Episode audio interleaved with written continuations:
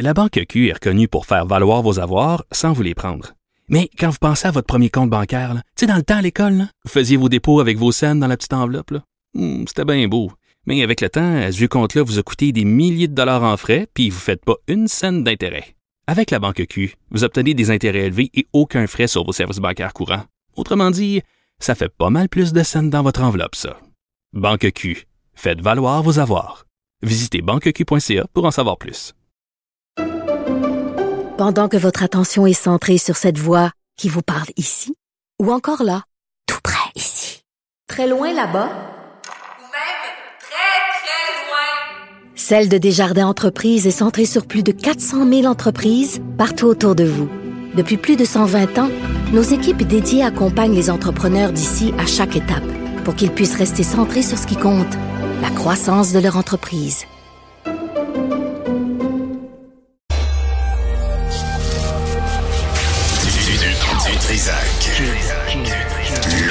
L'original. Radio. Du Trisac.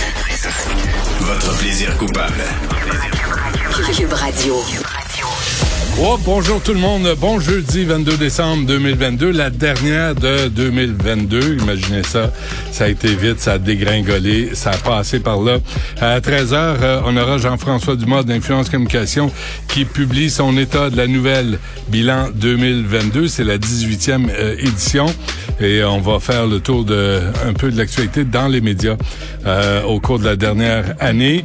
Et aussi euh, à midi, Thierry Lebeau, docteur chirurgien urologue euh, du CIUS euh, de l'Est de l'île de Montréal, qui a euh, écrit une lettre, euh, une lettre ouverte dans le devoir.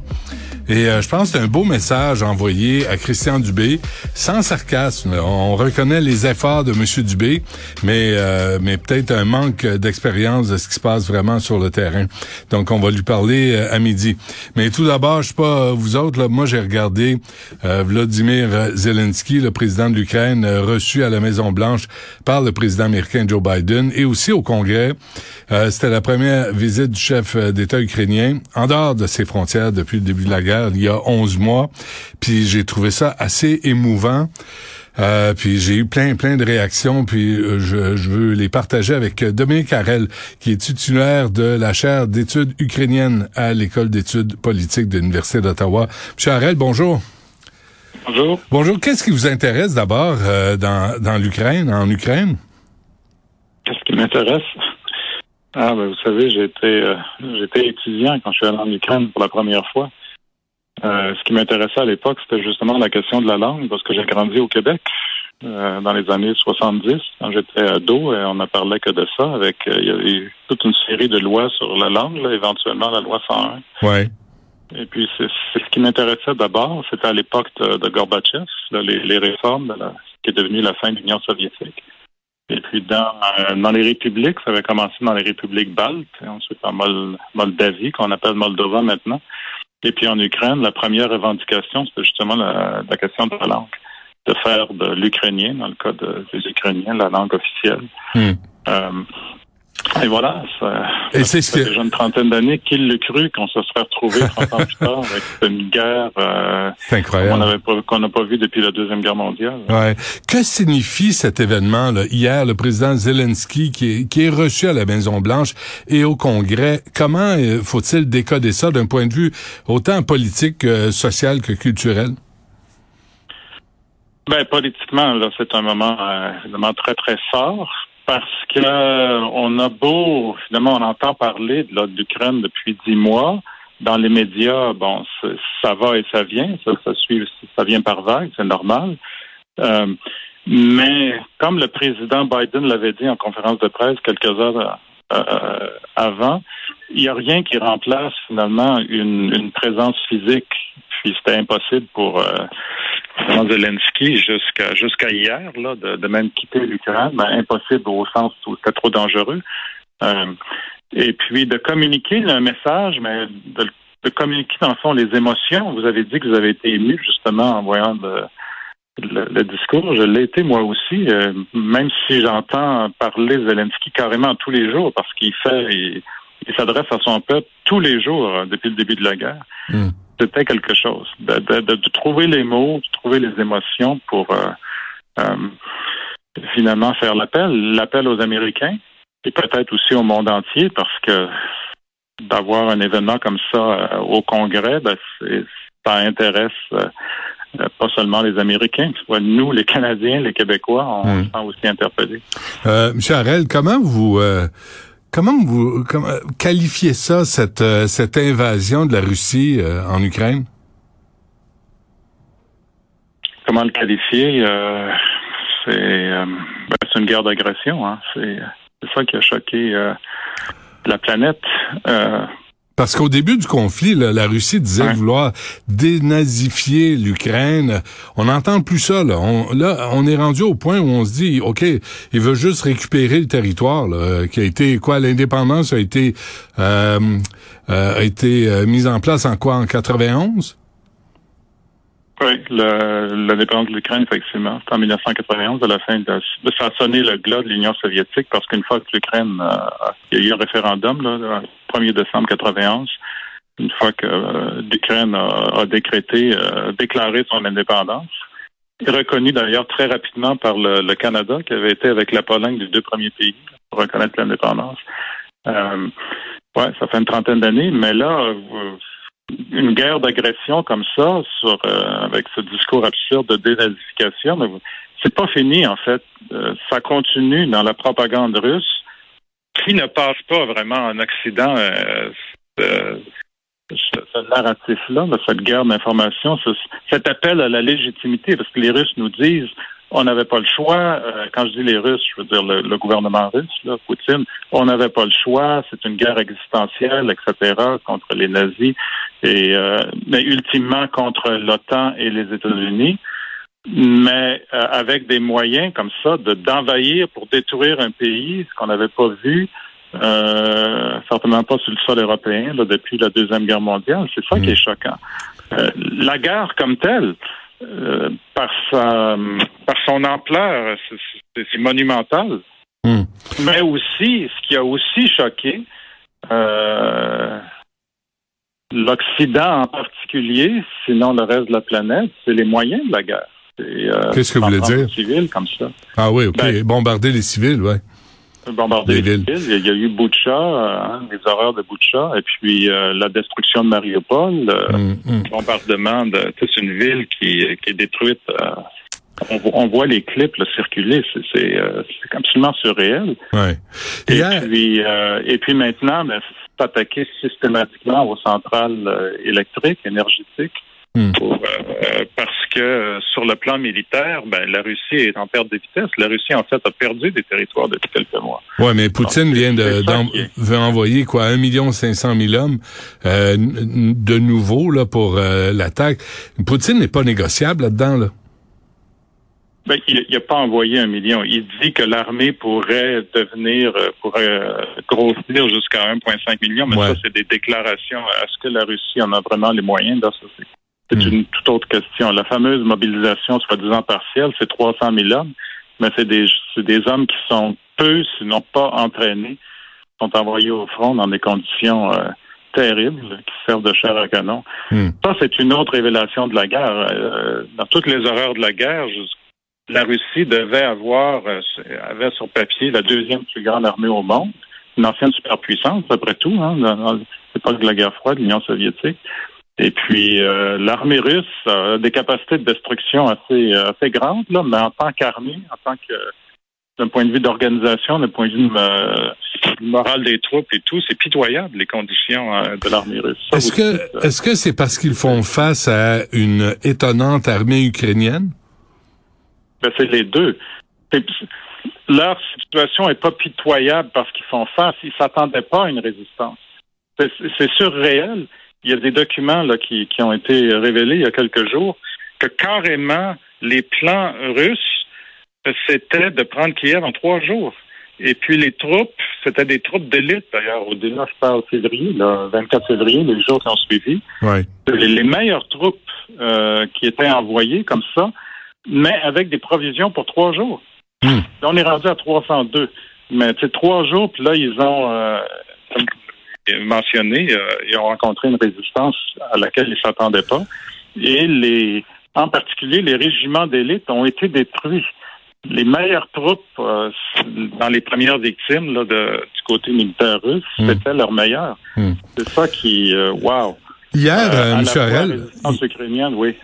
Hier, M. Harel, euh, je, je, je me suis dit, puis je, je pense, je pense que j'ai, j'ai, j'ai trop réagi, mais hier, quand j'ai vu Zelensky à la Maison Blanche, euh, le Congrès, on parle de, euh, d'ajouter un 45 milliards de dollars d'assistance humanitaire et militaire pour l'Ukraine, euh, de, de le, le voir présent sur place, je me dis, est-ce qu'on assiste au début de la troisième guerre mondiale? Euh, c'est toujours la crainte. Dans l'escalade, finalement, est-ce qu'on va, nous, c'est-à-dire euh, les, les- pays membres de l'OTAN en particulier, Mhm. se retrouver en situation carrément de guerre contre la Russie? Euh, la réponse, si par guerre, ça veut dire on envoie des soldats, là, puis c'est euh, c'est toute la Russie là, qui se ligue euh, mobilisation générale. Euh, c'est pas arrivé, puis euh, les Américains et, et la coalition là, de l'OTAN, donc le Canada aussi, euh, mettent, comment dirais-je, continuent de mettre des limites un peu à l'aide militaire, justement pour, de leur point de vue, empêcher ce type d'escalade-là. Euh, D'un autre côté, la guerre est devenue mondiale dans la mesure où il y a une assistance économique, militaire et certainement politique hors du commun de la Mm. part des pays de la coalition. Mm. Alors, c'est plus une, une guerre régionale. Là. Ça ne l'a pas été là, depuis 20 le 24 février. là. Depuis Et- 2014, jusqu'à un certain point, euh, la guerre était régionalisée. La guerre dure depuis dans le Donbass depuis 2014.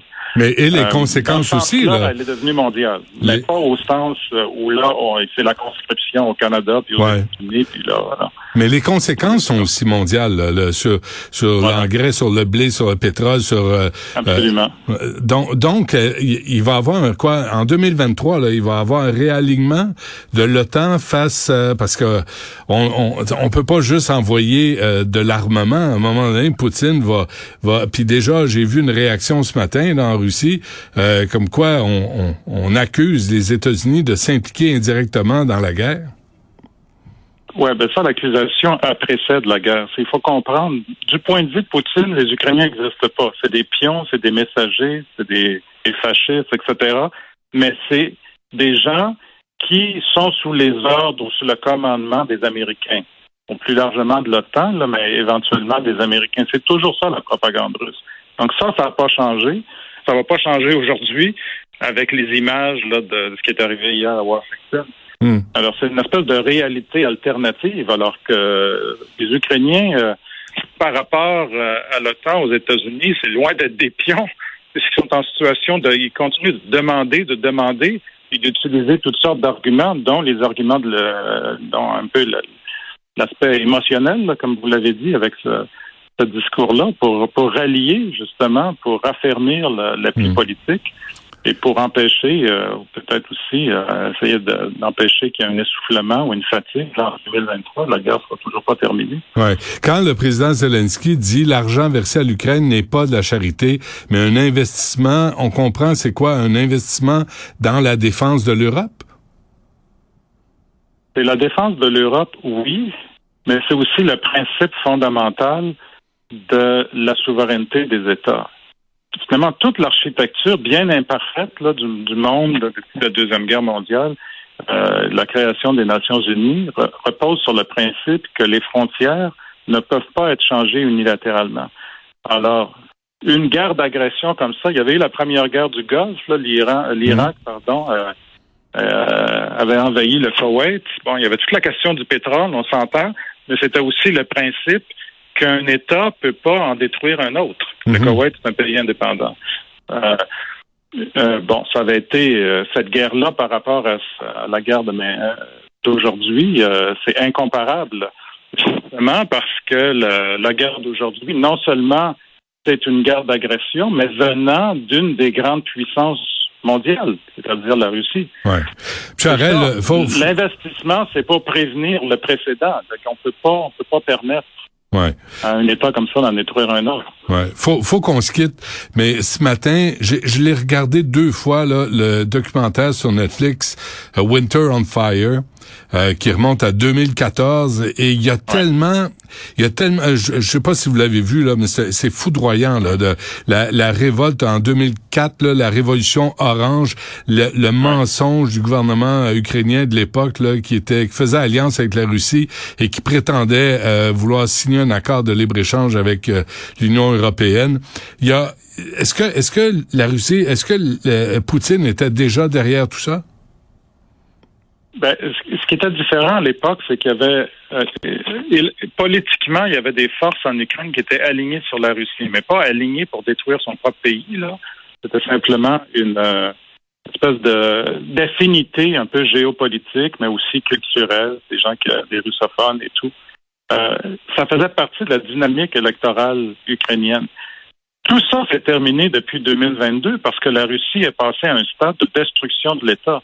Alors même les forces politiques, dont vous avez mentionné, là, euh, qui étaient pro-russes à l'époque, sont devenues pro-ukrainiennes parce que finalement, c'est leur identité, c'est leur pays. Hmm. C'est ça le, le grand, euh, euh, comment dirais-je, c'est ce qui peut, le grand choc, c'est que la Russie s'en prenne carrément à l'Ukraine et même aux Ukrainiens russophones parce que les, les villes comme Mariupol, là, on parle beaucoup de Bakhmut, là, c'est des villes russophones qui se font sauvagement attaquer par la Russie. Alors tout ça, ça a changé c'est devenu une guerre carrément de la Russie contre l'Ukraine. Alors qu'en 2014, Hmm. il y avait une, une certaine division politique en Ukraine comme telle. Êtes-vous, en conclusion, êtes-vous optimiste? Êtes-vous pessimiste? Il faut, euh, il faut être optimiste dans la vie.